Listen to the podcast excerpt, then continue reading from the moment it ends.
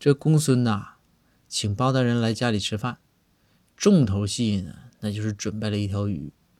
公孙正在厨房里面忙活，包大人呐、啊、就跑过去看热闹，就看公孙在这个鱼身上啊，这个刀工乱飞呀、啊。但包大人呐、啊、就开玩笑，包大人说：“哎呀，公孙，说你这平时看着挺文弱的，说你对这鱼。”挺狠的，把这鱼伤得挺重啊，这些刀。公孙回头看了看包大人，冷冷地说：“大人，一会儿啊，我还要在他的伤口上撒盐呢，你想不想看？”